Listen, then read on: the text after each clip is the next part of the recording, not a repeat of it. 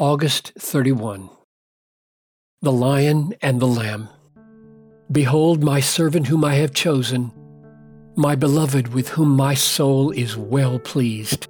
I will put my spirit upon him, and he will proclaim justice to the Gentiles.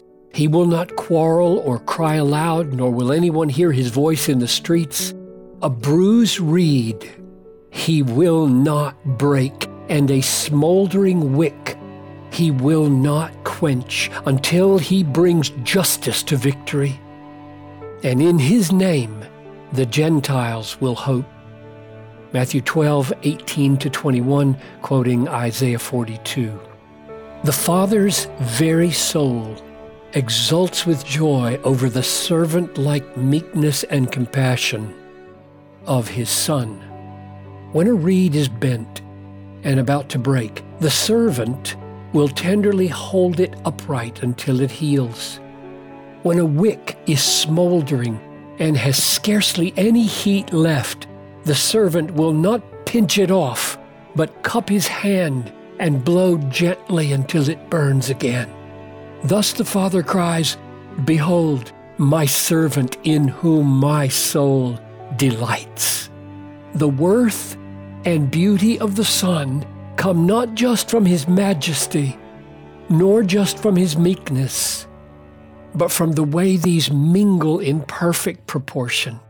When the angel cries in Revelation 5 2, Who is worthy to open the scroll and break its seals? The answer comes back Weep no more. Behold, the lion of the tribe of Judah, the root of David, has conquered, so that he can open the scroll and its seven seals. Revelation 5 5. God loves the strength of the Lion of Judah. This is why he's worthy in God's eyes to open the scrolls of history and unfold the last days. But the picture is not complete. How did the lion conquer? The next verse describes his appearance. And between the throne and the four living creatures and among the elders, I saw a lamb standing as though it had been slain. Revelation 5 6.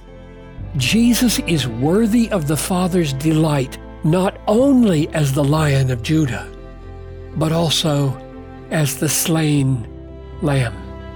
This is the peculiar glory of Jesus Christ, God's incarnate Son, the stunning mingling of majesty and meekness.